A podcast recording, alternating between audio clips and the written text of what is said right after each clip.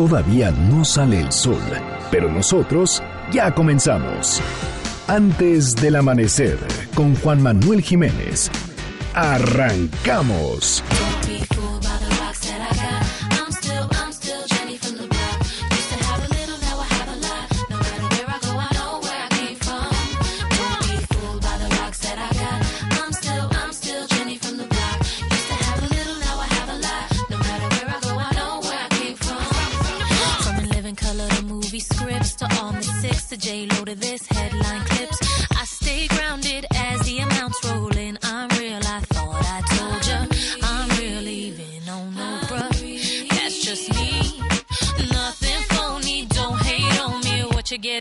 You see, don't be fooled by the rocks that I got. I'm still, I'm still Jenny from the block.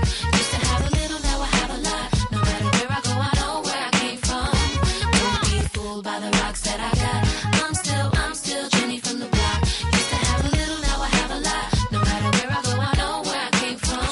I'm down to earth like this, rocking this business. I've grown up so much, I'm in control and loving it.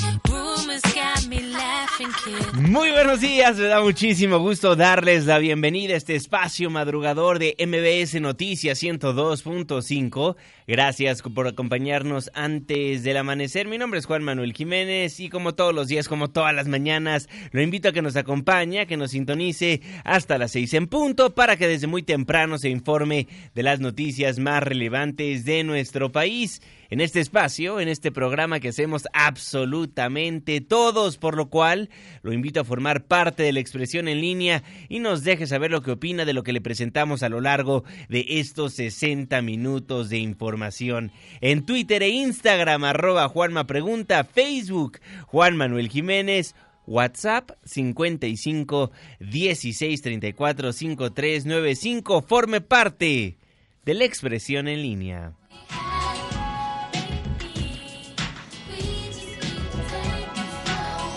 A lo largo de estos sesenta minutos de información vamos a estar escuchando a Shakira y a Jennifer López, las latinas, las artistas que se presentaron en el show de medio tiempo la noche de ayer en el estado de Florida, en Miami, en el Super Bowl número cincuenta y cuatro. En estos momentos, Jennifer López, Jenny from the Block.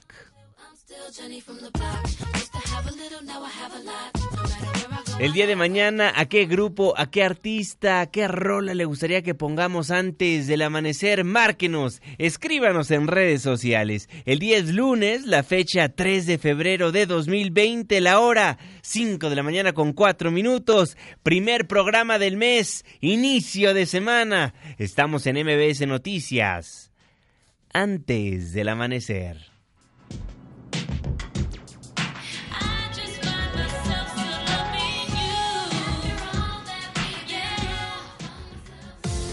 ¿De quién es el santo?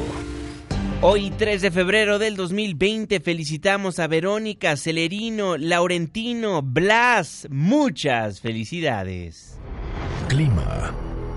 cinco de la mañana con seis minutos, Marlene Sánchez. Juanma, amigos radioescuchas, les informo que para este inicio de semana se prevén temperaturas bajo cero en Chihuahua, Durango, Sonora y Zacatecas. También habrá lluvias en Jalisco, Durango y Nayarit. Hay pronóstico de vientos fuertes en Aguascalientes, Baja California y Coahuila. Para la Ciudad de México se espera cielo medio nublado con probabilidad de lluvias aisladas. Tendremos una temperatura máxima de veintitrés grados Celsius y una mínima de once. Este fue el reporte del clima. Antes del amanecer. Muchísimas gracias, Marlene Sánchez, y gracias a usted también por sintonizarnos antes del amanecer a través de la señal que sale de M B S Noticias ciento dos punto cinco. Saludo con gusto a todas las personas que nos ven y nos escuchan a través de nuestra página de internet m b s noticias punto com, y por supuesto que le mandamos un caluroso abrazo a las personas que nos honran con su presencia a través de las distintas aplicaciones que hay en los teléfonos inteligentes. El reloj está marcando las cinco de la mañana con siete minutos. Le voy a informar. dos mil diecisiete le narrábamos a usted antes del amanecer que se convirtió en el año más violento en la historia de nuestro país. Pasaron trescientos sesenta y cinco días y le informamos que en el dos mil dieciocho las autoridades nos dieron a conocer que ese fue el año más violento en la historia de México. Un año después, ya con gobierno nuevo, le informé hace algunas semanas que el dos mil diecinueve se convirtió en el año más violento en la historia moderna de México. El dos mil diecinueve sumó a más de treinta y cuatro mil asesinados, homicidios dolosos, feminicidios. Los secuestros también incrementaron en el año que acaba de concluir.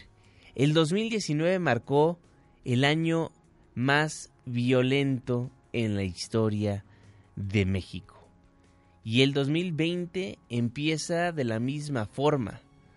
Únicamente en un estado de la República Mexicana suman más de cuatrocientos cincuenta muertos.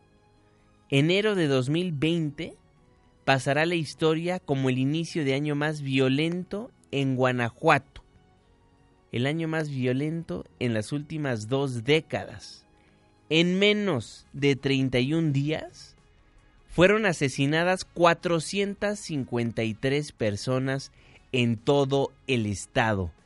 Hasta entonces, enero de dos mil diecinueve había sido el inicio de año con más víctimas de homicidio doloso en Guanajuato, con doscientas noventa y tres personas asesinadas, lo cual significa que en enero de dos mil veinte hubo un aumento de cincuenta y tres por ciento en el número de homicidios dolosos perpetrados en la entidad. Incluso, incluso... enero de dos mil veinte también superó a noviembre de dos mil diecinueve, que hasta entonces había sido el mes más violento de las últimas dos décadas, con trescientas cuarenta y seis víctimas.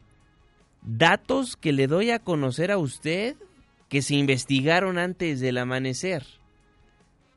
En menos de treinta y un días fueron asesinadas cuatrocientas cincuenta y tres personas, únicamente en el estado de Guanajuato, el estado más inseguro de la República Mexicana. El presidente Andrés Manuel López Obrador reconoció que el problema de la violencia en Guanajuato cuenta ya, dijo, con una estrategia en la que además de la Guardia Nacional interviene de manera directa la Marina y la Secretaría de la Defensa Nacional. Esto para disminuir los homicidios dolosos y los feminicidios. Así lo daba a conocer el Ejecutivo Federal. Que no fue una buena semana. Guanajuato, veinte por ciento del total de homicidios. Chihuahua, Jalisco, Estado de México, Ciudad de México, Baja California, por lo que te comentaba, Michoacán. En siete estados, cincuenta y siete por ciento. En la semana, seis estados sin homicidios. Pues hay un despliegue de cinco mil elementos, pero además se está contando con el apoyo de la Secretaría de la Defensa y de Marina.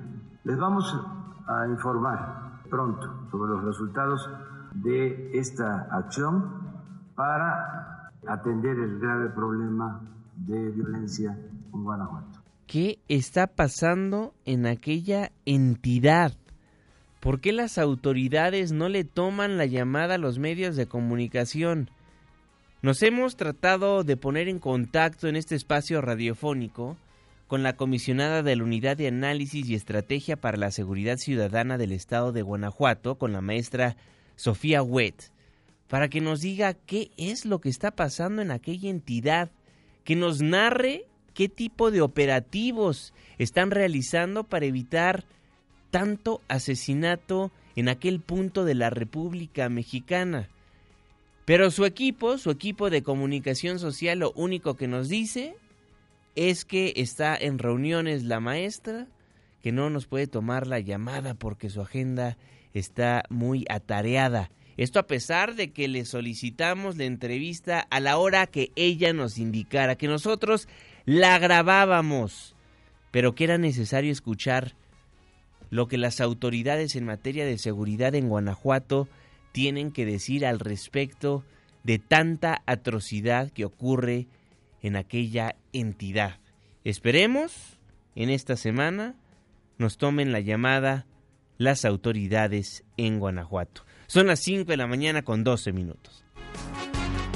Y el presidente Andrés Manuel López Obrador aseguró que a raíz de la más reciente caravana migrante se ha retornado a más de cinco mil migrantes centroamericanos, la mayoría de los cuales fueron engañados, dijo, por el supuesto acceso fácil a los Estados Unidos.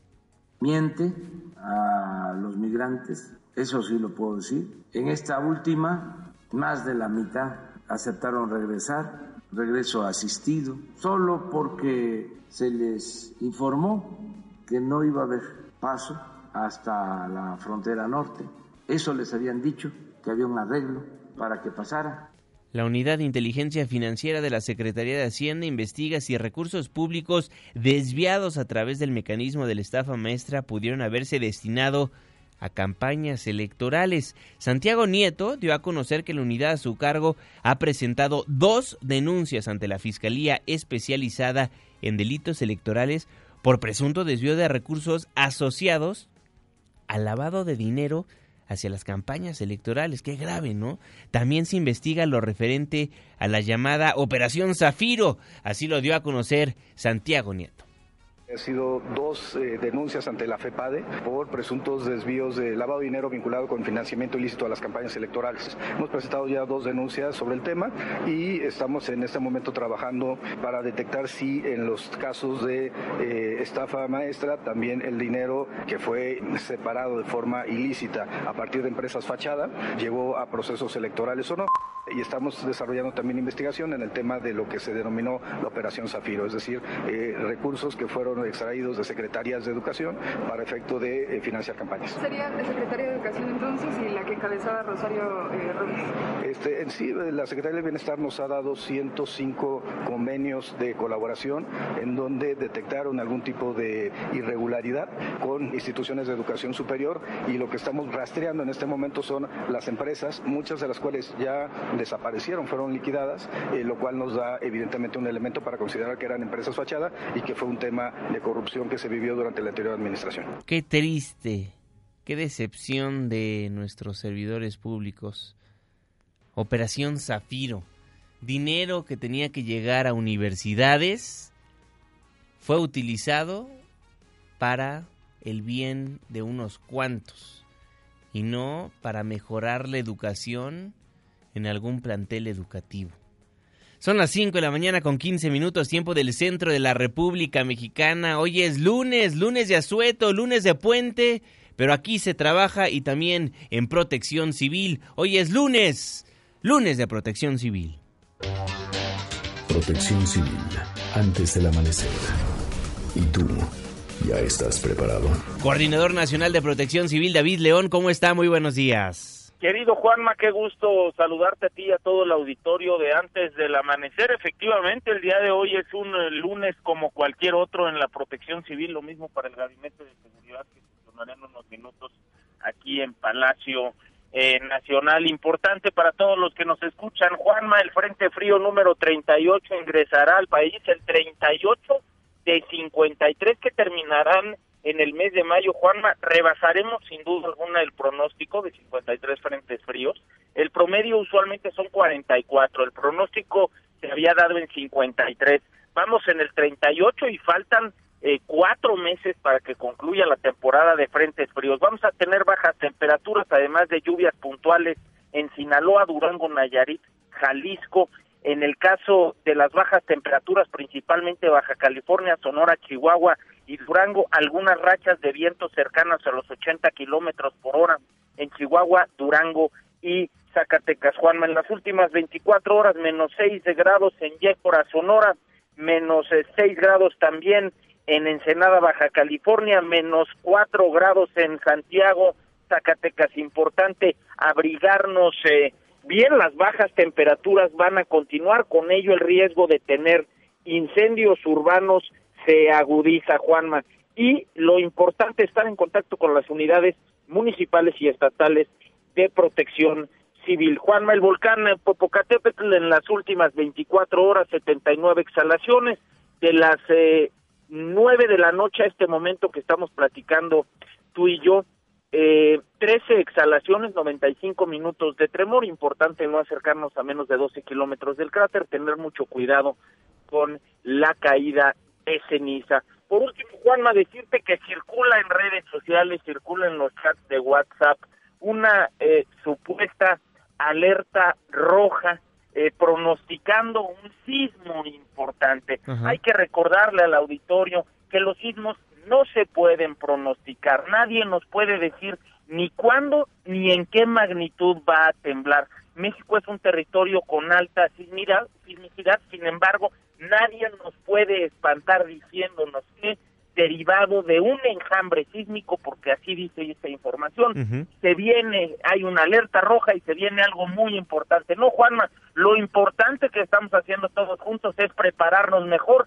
No hay que hacer eh, caso a las noticias falsas, no hay que hacer caso a los rumores, y eso sí, lo que hay que hacer es tener nuestro plan familiar de protección civil, tener nuestra mochila de emergencia y tener mucho contacto con las autoridades de protección civil para justamente estar mejor preparados, Juanma. Coordinador, una vez más repetirle al auditorio, insistir, no se puede pronosticar cuándo un sismo vaya a estar presente en la República Mexicana, entonces no hacer caso a esta información que está circulando en las redes sociales.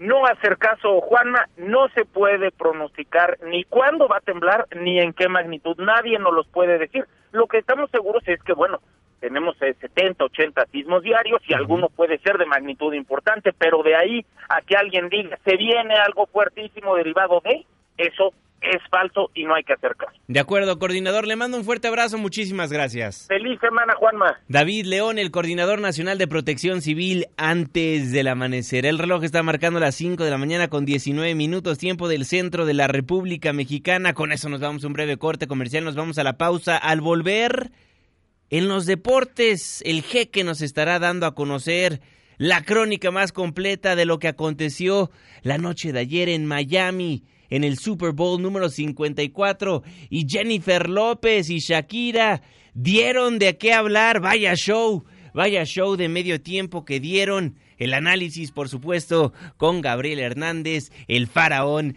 del espectáculo. Y también, en información capitalina, el Lunares, el Lunares fue detenido, quien fuera el líder de la Unión Tepito. Pero como ya sabe que estos delincuentes son como cucarachas, ya en la organización están luchando para, para ver, para ver quién se convierte en el nuevo líder de la Unión Tepito. Le daremos a conocer el nombre, el nombre que suena. Twitter e Instagram, arroba Juanma Pregunta, Facebook, Juan Manuel Jiménez, WhatsApp, cincuenta y cinco, dieciséis, treinta y cuatro, cincuenta y tres noventa y cinco. Shakira, She Wolf, reporte vial, la pausa. Y ya volvemos.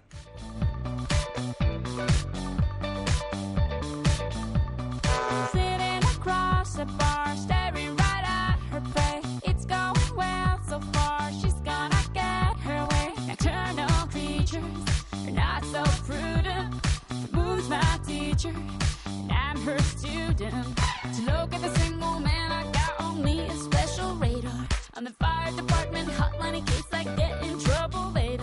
Not looking for cute little people. Antes del amanecer, con Juan Manuel Jiménez. Con Juan Manuel Jiménez. Continuamos.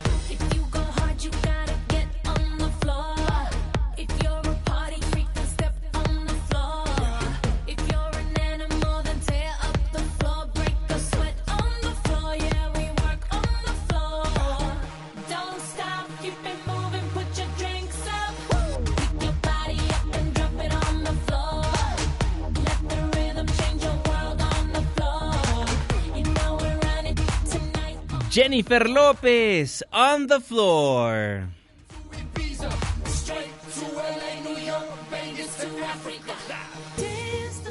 Estamos de vuelta en M B S Noticias, gracias por madrugar con nosotros. Yo soy Juan Manuel Jiménez y me da gusto nuevamente darle la bienvenida a este espacio del ciento dos punto cinco. Les recuerdo que nos escuchamos de las cinco hasta las seis de la mañana de lunes a viernes. Forme parte de la expresión en línea, déjenos saber lo que opina de lo que le presentamos a lo largo de estos sesenta minutos de información, pero también cuáles son los problemas de su colonia, de su barrio, de su ciudad. Queremos saberlo, queremos comentarlo en este espacio radiofónico. Twitter e Instagram, arroba Juanma Pregunta, Facebook, Juan Manuel Jiménez, WhatsApp, cincuenta y cinco dieciséis treinta y cuatro cincuenta y tres noventa y cinco y los teléfonos en cabina, cincuenta y uno sesenta y seis, diez veinticinco.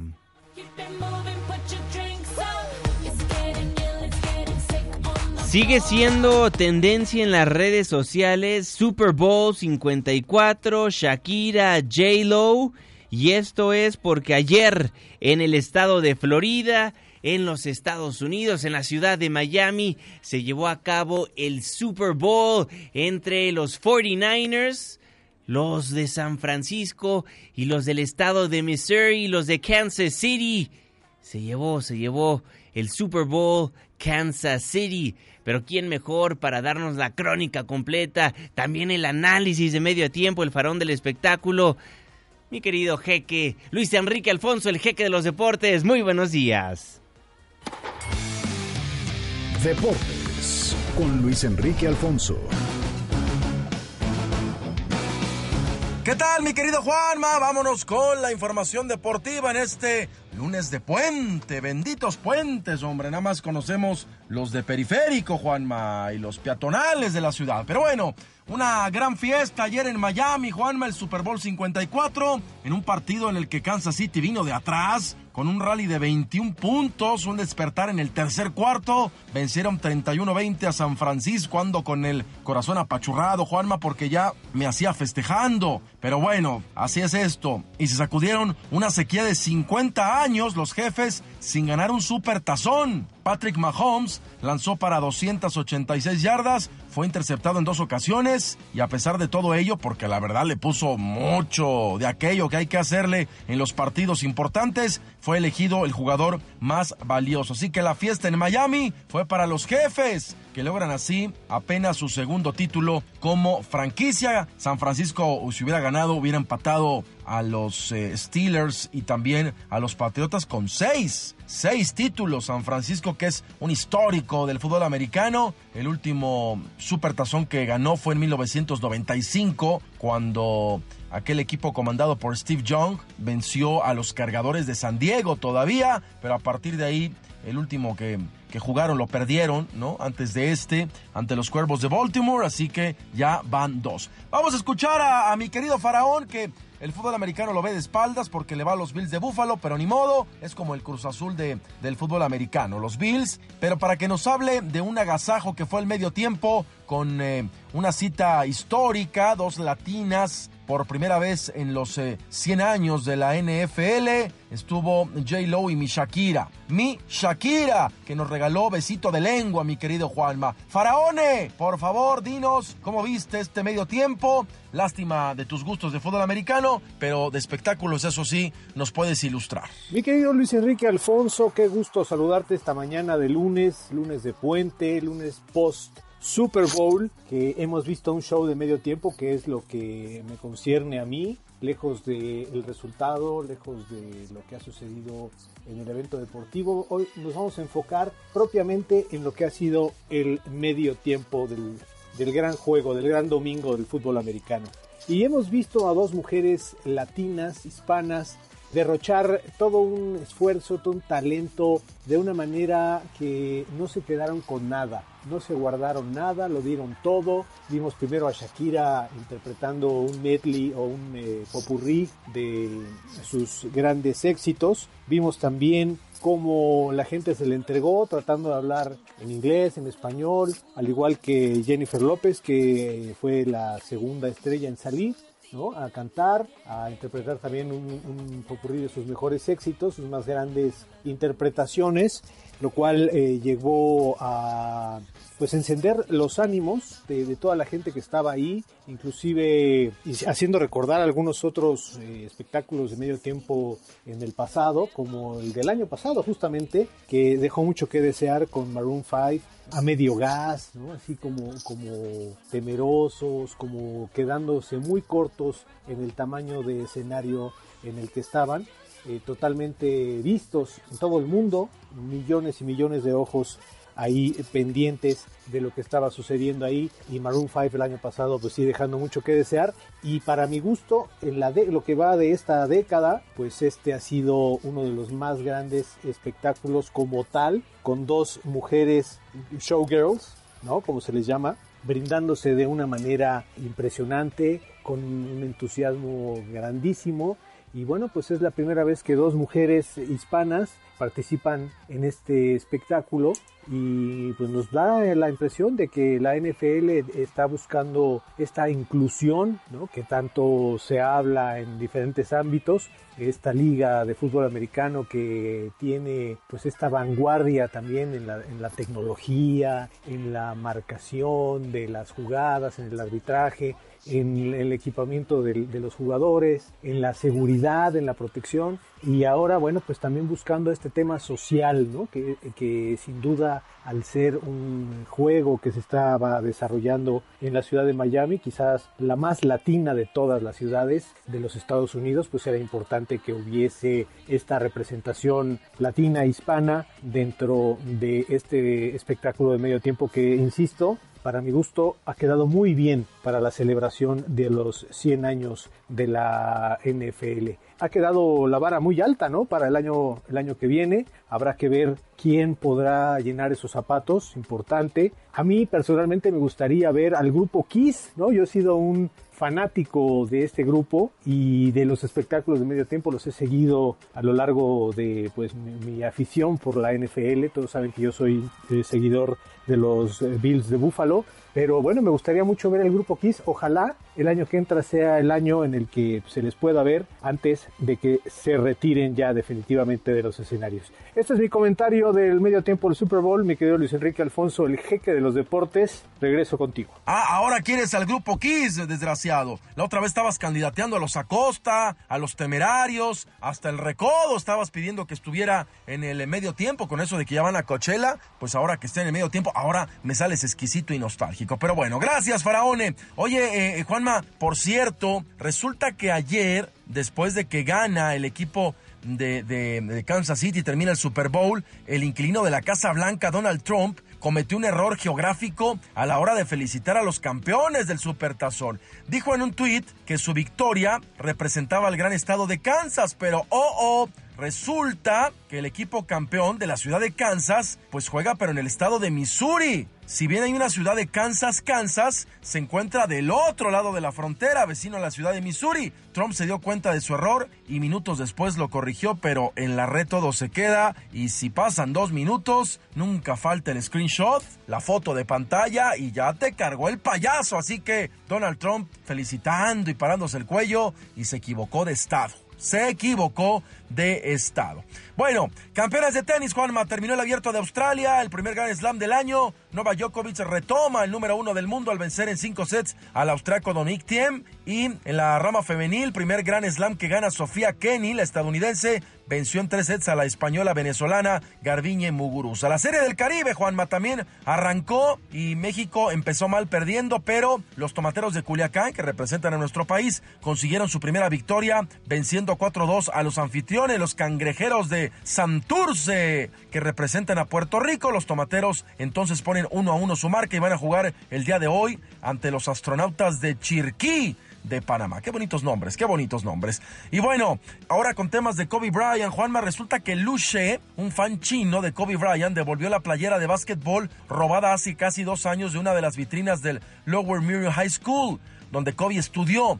La playera, según el coleccionista de veintiocho años, la compró en dos mil dieciocho por dos mil dólares y antes de la muerte del basquetbolista ya estaba planeada la devolución, que cobró obviamente un mayor significado tras la tragedia, así que ya se recobró esta playerita. ¡Juanma, la quiniela mañanebria! ¡Qué mal semana tuviste! Te digo tuviste porque yo siempre la estoy teniendo ya. Solamente dos aciertos para ti, Juanma, tres para mí, quince diez el marcador después de tres jornadas. San Luis, Chivas la Cruz Azul le empató al noventa y uno. Atlas venció a mi... al perro pelón dos por uno, los Rayados, caray, vencieron, más bien perdieron contra Querétaro en casa, esto no ocurrió en torneos cortos, y el Monterrey que tiene campeonitis, Juanma. Monarcas cayó dos a uno ante León, Necaxa dos por cero venció a Puebla, Pachuca venció a Tigres dos por cero, Santos y Pumas uno por uno, tu chichi, Juanma, expulsaron a, a Jorge Torres al minuto uno, y Juárez despegó en el Azteca tres a uno, caray, y eh, ayer domingo, el Cruz Azul, la Cruz Azuleó, iba ganando tres por dos, un error de Chuy Corona en un disparo muy bueno, pero tampoco iba muy esquinado, al noventa y seis y le sacaron el empate. Escuchemos qué dijo Robert Dante Siboldi, el técnico, que pues se salió a excusar a Chuy Corona, le dijo, pues la excusó, pero lo excusamos. Una jugada donde, donde se tira de media distancia, donde el disparador le pega muy bien a la pelota y parece sencillo, pero se mueve mucho la pelota, entonces yo creo que pasó algo de eso, cayó detrás de él, sin duda que que tener toda la confianza de nosotros y, y él como trabaja, sin duda que la persona que tiene va a ser. Ahí está, Juanma, entonces, la información deportiva. quince diez el marcador en la quiniela, Juanma. Te abrazo a la distancia, mi querido Aladino de Coajimalpa. Nos escuchamos mañana con más temas deportivos. En minutos nos vemos ya en Hechos A M. Mi Twitter, arroba Lea Deportes. Saludos. Saludos, mi querido Luis Enrique Alfonso, el jeque de los deportes. Antes del amanecer, el reloj está marcando las cinco de la mañana con treinta y cinco minutos. Resumen metropolitano. Oiga, recordará que le platicamos que tres reos se fugaron del reclusorio sur. Lo hicieron de madrugada con la ayuda de varios servidores públicos. Alrededor de las cinco y media se salieron de su celda, pasaron cinco filtros de seguridad y se escaparon. Normalmente en el reclusorio sur, que es el penal del cual se escaparon, hay un pase de lista físico a las siete y cuarto, siete y media de la mañana. Lo hicieron, no se dijo nada. Fue hasta las ocho y cuarto, ocho y media, cuando le dan el aviso a Azael Ruiz, el subsecretario del sistema penitenciario.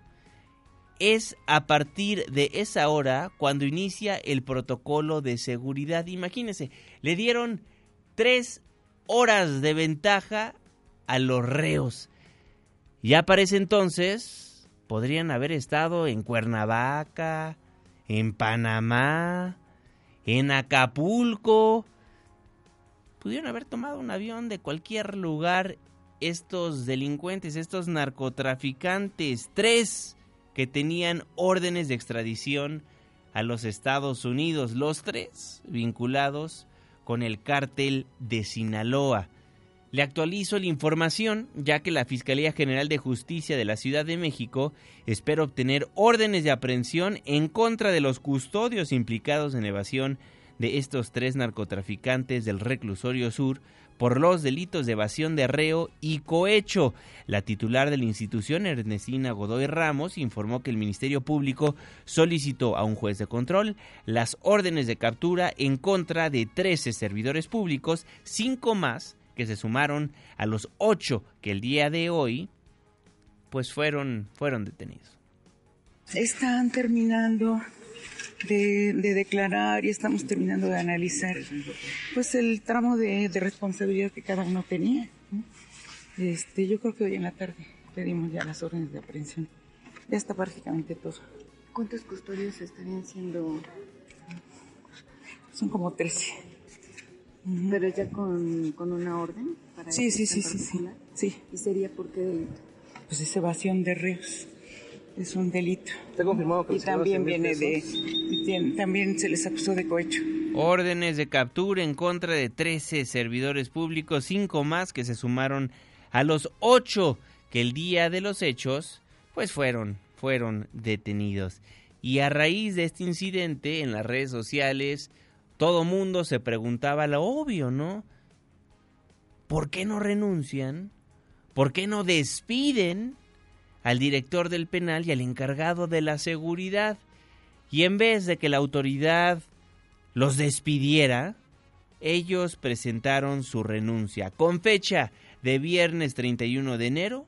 Omar Tonatiu Zamora Mendoza, el director del Reclusorio Sur, y Óscar Labastida Galván, director de Seguridad de ese penal, presentaron su renuncia luego de que les fue solicitada por la Subsecretaría del Sistema Penitenciario después de la fuga de tres internos de alta peligrosidad registrada la mañana del pasado miércoles. Sigo sin poder creer que les soliciten la renuncia en vez de despedirlos a estos servidores públicos que esperemos no hayan tenido nada que ver con la fuga de estos delincuentes. Se fugaron de un penal, se fugaron del Reclusorio Sur, pasaron cinco, cinco puertas de seguridad, cinco círculos de seguridad que de alguna manera mágica lograron penetrar.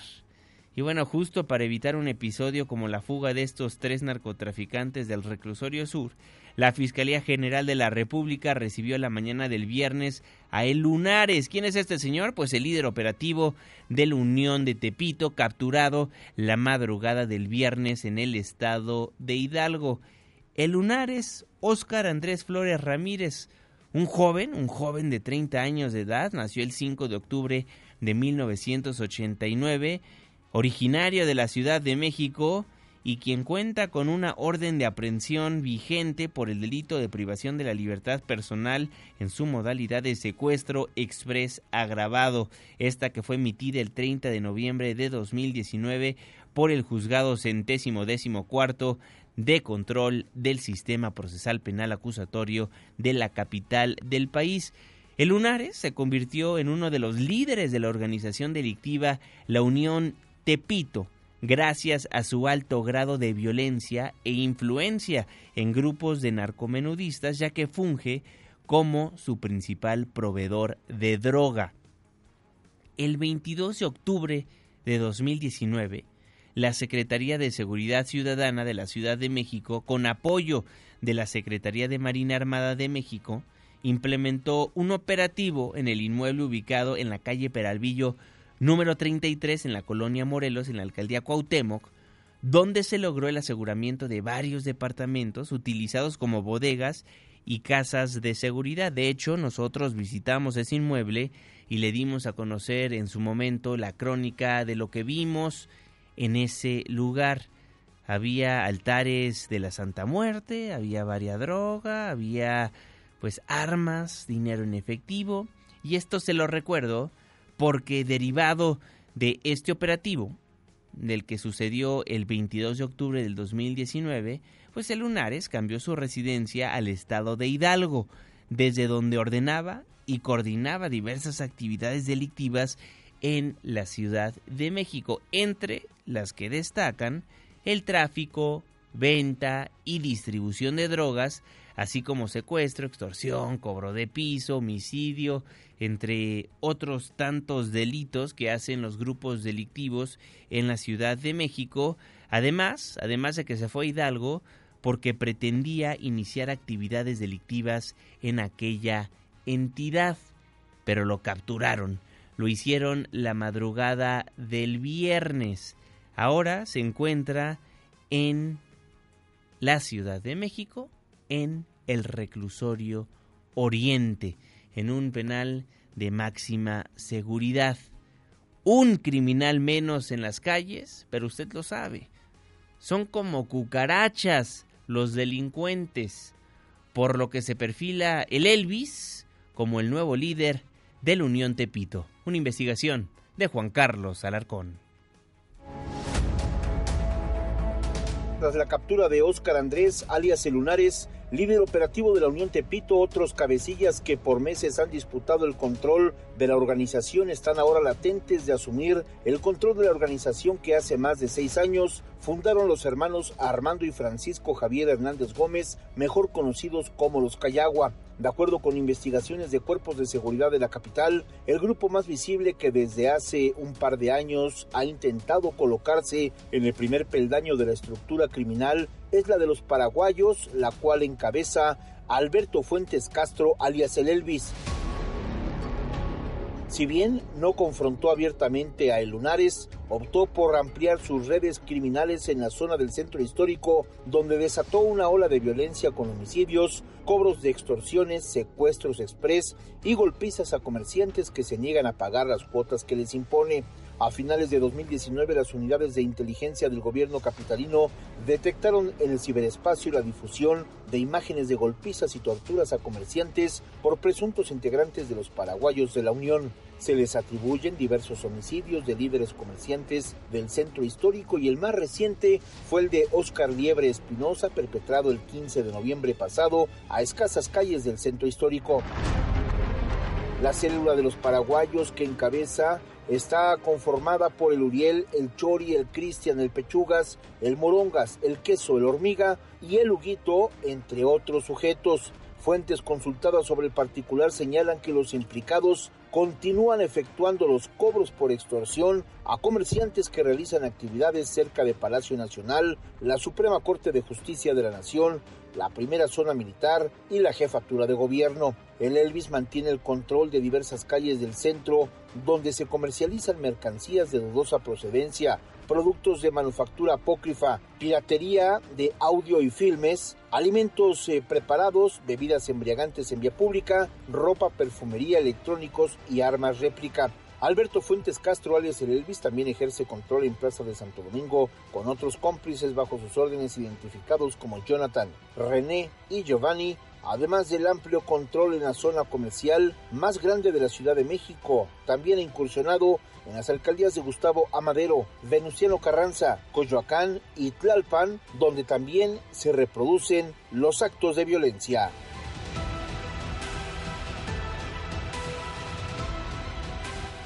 El grupo de los paraguayos se perfila encabezar la Unión Tepito, grupo encabezado por Alberto Fuentes Castro, el Elvis. Ya veremos cómo reacciona la Unión Tepito después de la detención de quien fuera su líder. Por lo pronto, el Lunares ya se encuentra en el reclusorio Oriente. René Cruz.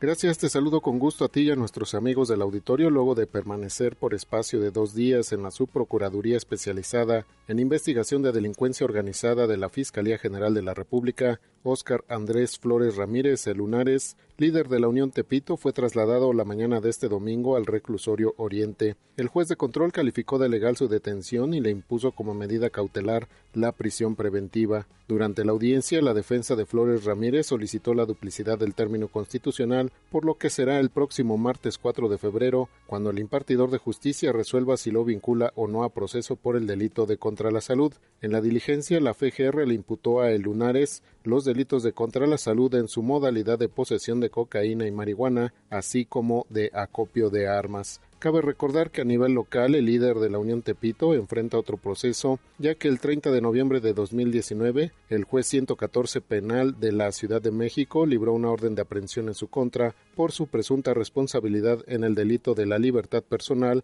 en su modalidad de secuestro express. Fuentes federales informaron que el viernes pasado Flores Ramírez informó sentirse mal, por lo que solicitó que su médico personal lo revisara. La petición fue atendida de manera favorable, por lo cual no fue necesario trasladarlo a un hospital. Juanma, el reporte que tengo. Muy buenos días. Muy buenos días, René Cruz. La bancada del P A N en el Congreso de la Ciudad de México promoverá un punto de acuerdo para solicitar al secretario de Seguridad Ciudadana, al secretario Alfonso Durazo, para que le informe a los diputados locales los resultados del despliegue de la Guardia Nacional en la capital, porque pues a ocho meses de la presencia de los elementos federales, la tendencia criminal no se ha contenido ni disminuido. Por el contrario, las ejecuciones se elevaron, así lo daba a conocer el diputado panista Héctor Barrera. Presentaré un punto de acuerdo en el Congreso de la Ciudad, en donde exijamos a los responsables de la Guardia Nacional nos informen los resultados a ocho meses de que han ocupado espacios en cuarteles militares o en cuarteles de la Guardia Nacional en diferentes alcaldías de la Ciudad de México, cuántos detenidos ha habido, cuáles son los resultados que han obtenido y que nos den claridad. Siguen, siguen tomadas siete escuelas de la UNAM, siguen tomadas por estos estudiantes encapuchados. Adrián Jiménez, ¿cómo estás? Buen día, Juanma, un saludo afectuoso para ti y el auditorio. Suman siete las escuelas de la UNAM tomadas por estudiantes encapuchados que protestan en contra del acoso y la violencia de género en la institución. Se trata de las preparatorias dos, tres, seis y nueve, el C C H Azcapotzalco y las facultades de Filosofía y Letras y de Ciencias Políticas y Sociales. En el caso de la prepa dos se prevé que el paro termine el día de hoy y en la prepa seis se extienda hasta el próximo jueves. La facultad de Ciencias Políticas y Sociales Sociales fue tomada por tiempo indefinido. En el caso del C C H Azcapotzalco se encontraba en paro de setenta y dos horas y se prevé que esta semana también reinicien actividades. La preparatoria tres se encuentra en paro desde la semana pasada también por tiempo indefinido, mientras que la prepa nueve y la Facultad de Filosofía y Letras se encuentran en paro indefinido desde noviembre del año pasado. El cierre de planteles se podría agravar, pues organizaciones estudiantiles convocaron a la las escuelas y facultades de la UNAM a sumarse a un paro total de actividades para el día de mañana, cuatro de febrero, en protesta por los presuntos casos de abuso sexual denunciados en diversos planteles de esta casa de estudios. Juan Auditorio, es la información. Buenos días. Muy buenos días, Adrián. Suman siete, siete las escuelas de la UNAM tomadas por estudiantes encapuchados que protestan en contra del acoso y violencia de género en la institución. Se trata del C C H Azcapotzalco, las facultades de Filosofía y Letras y de Ciencias Políticas y Sociales, así como las preparatorias dos, tres, seis y nueve. Y ante la toma de diversas instalaciones de la Universidad Nacional Autónoma de México, el presidente Andrés Manuel López Obrador hizo un llamado al diálogo a estudiantes y autoridades, cuestionando, cuestionado sobre los más recientes conflictos en los que se encuentra la máxima casa de estudios del país y los cuales habrían derivado de acusaciones de acoso, violencia y otros en contra de estudiantes ante la omisión de las autoridades universitarias, el presidente de la República dijo que en la que en el clima, que en el clima de paz que vive el país debe haber, debe haber tolerancia. Y la recomendación de nosotros es que haya diálogo, ¿sí? Se pongan de acuerdo. No hay un ambiente en México para conflictos. Hay una atmósfera de tranquilidad y de armonía. Hay gobernabilidad. Entonces, todo se puede resolver. Si se dialoga, si se llegan a acuerdos, si no se usa la fuerza, si hay tolerancia. Siete de las escuelas de la UNAM siguen en paro. El C C H Azcapotzalco, las facultades de Filosofía y Letras y de Ciencias Políticas y Sociales, así como las preparatorias dos, tres, seis y nueve. Y un día como hoy, pero de mil ochocientos sesenta y ocho, se inauguraba el primer ciclo escolar de la Escuela Nacional Preparatoria. Hoy, hoy Día Internacional del Abogado.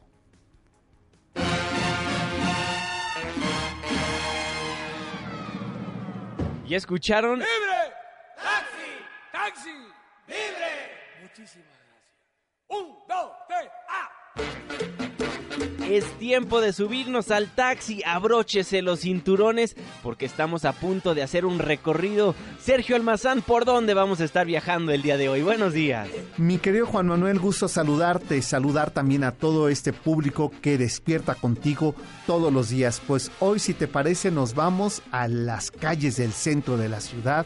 Nos vamos a ir a la calle paralela a la plancha del Zócalo, rumbo hacia el poniente, es decir, la calle de La Palma, que es una de las calles más antiguas de la Ciudad de México. Y en esta calle de La Palma, originalmente en época prehispánicas, era la calle de las canoas, porque ahí cuando venían de Xochimilco para vender en el mercado del Volador, que es más o menos donde está el asta bandera el día de hoy, pues estacionaban sus canoas ahí en esa calle de La Palma y pues ya cruzaban el acceso a la zona del Templo Mayor y se ponían a vender ahí sus productos. Pero en el siglo dieciséis siguió la vocación y en ese lugar se convirtió prácticamente hasta entrado el siglo veinte en la calle del comercio de lujo. Y en el siglo veinte iniciarían en las calles de Palma los primeros almacenes del Porfiriato. Así es que si ustedes recorren la calle de Palma, van a ir viendo casonas que correspondían a los comerciantes de la época colonial. Si toman una fotografía, ¿por qué no me la compran en mi Twitter o en el Instagram, que es El Cocodrilo M B S, o mi Twitter personal, que es ese almazán setenta y uno? Y ya saben que todos los sábados a las siete de la noche tenemos una cita aquí en estas mismas frecuencias para juntos conocer la historia de la ciudad a través del Cocodrilo. Muchísimas gracias, mi querido Sergio Almazán. Son las cinco de la mañana con cincuenta y cuatro minutos. Nos vamos con Carmen Sánchez porque el Congreso, el Congreso de la Unión, inició sesiones ordinarias este sábado. Carmen, ¿cómo estás? Buenos días. Buenos días, Juanma. El Congreso de la Unión inició sesiones ordinarias este sábado primero de febrero con un encuentro meteórico que duró menos de diez minutos y al que no acudieron ciento sesenta y tres congresistas. La sesión del Congreso General arrancó a las once dieciocho horas de este sábado primero de febrero y a las once veintitrés horas finalizó. Con gran rapidez, los trescientos ochenta y siete diputados y diputadas y setenta y ocho senadoras y senadores presentes en el Salón de Sesiones del Palacio Legislativo de San Lázaro instalaron el segundo periodo de sesiones del segundo año de ejercicio de la sesenta y cuatro legislatura.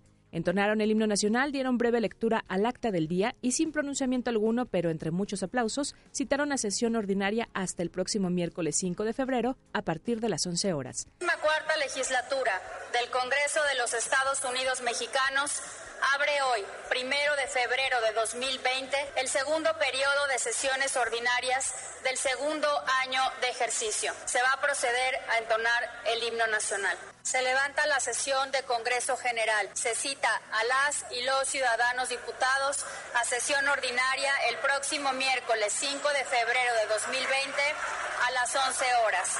El registro de asistencia estará disponible a partir de las nueve horas. Así los congresistas se fueron de fin de semana largo, ya que este lunes es día feriado con motivo de la promulgación de la Constitución Política de los Estados Unidos Mexicanos. Con información de Angélica Melín. Gracias, Carmen. Bueno, ahí lo tiene. Faltaron más de cien, más de cien diputados al inicio de las sesiones ordinarias del Congreso de la Unión. Más de cien legisladores faltaron. Pero bueno, ya nos acostumbramos a esa historia. Tristemente, pareciera que a nuestros legisladores federales no les importa su país. Se van de fin de semana largo porque ellos sí se merecen descansar. Eso en el Congreso de la Unión, pero en los números esta semana, ¿cómo se van a estar moviendo las cosas, mi querido Lalo Torreblanca? Muy buenos días. La agenda financiera con Eduardo Torreblanca. ¿Cómo estás, Juanma? Muy buen día, buen inicio propiamente de la primera semana de febrero. Iniciamos este martes, el día de mañana, con indicadores de expectativas empresariales y encuesta mensual de opinión empresarial al mes de enero del dos mil veinte. También hay indicadores de pedidos manufactureros e índice de la confianza empresarial mañana martes. El miércoles, indicadores cíclicos al mes de noviembre, importante para evaluar cómo va la economía. Bueno, ya sabemos los resultados al dos mil diecinueve. Y el viernes, inflación correspondiente al mes de enero al consumidor e inflación al productor al mismo primer mes del presente año, confianza del consumidor a enero del veinte veinte y venta de vehículos híbridos y eléctricos también se dará a conocer el próximo viernes. Esto es lo más importante de los indicadores. Nos escuchamos el próximo día lunes. Era mi querido Lalo Torreblanca, muchísimas gracias. Pues con eso nos vamos, con eso nos despedimos. Le aprecio enormemente por habernos sintonizado en este puente, en este inicio de semana, en el primer, en el primer programa del mes del amor, del mes de febrero. Gracias por estar antes del amanecer. Mi nombre es Juan Manuel Jiménez, Twitter e Instagram, arroba Juanma Pregunta, en Facebook como Juan Manuel Jiménez y nuestro WhatsApp, donde recibimos todas sus preguntas, comentarios, sugerencias, mensajes de voz, videos, fotos, cincuenta y cinco dieciséis treinta y cuatro cincuenta y tres noventa y cinco. Gracias por formar parte de La Expresión en Línea. Dejamos el ciento dos punto cinco, pero... Pero nos pasamos al ciento cuatro punto nueve. En Exa F M le tenemos un resumen de noticias cada hora a la hora hasta las diez de la mañana. Y después nos vemos en la televisión en punto de las siete de la noche en tu ciudad en tiempo real a través de la pantalla de A D N cuarenta, el canal informativo más visto de México. A nombre de este gran equipo de trabajo se despide de ustedes su servidor y amigo Juan Manuel Jiménez. Lo dejamos con un popurrí del Super Bowl, Shakira y Jennifer López. Pórtese bien. Muy buenos días.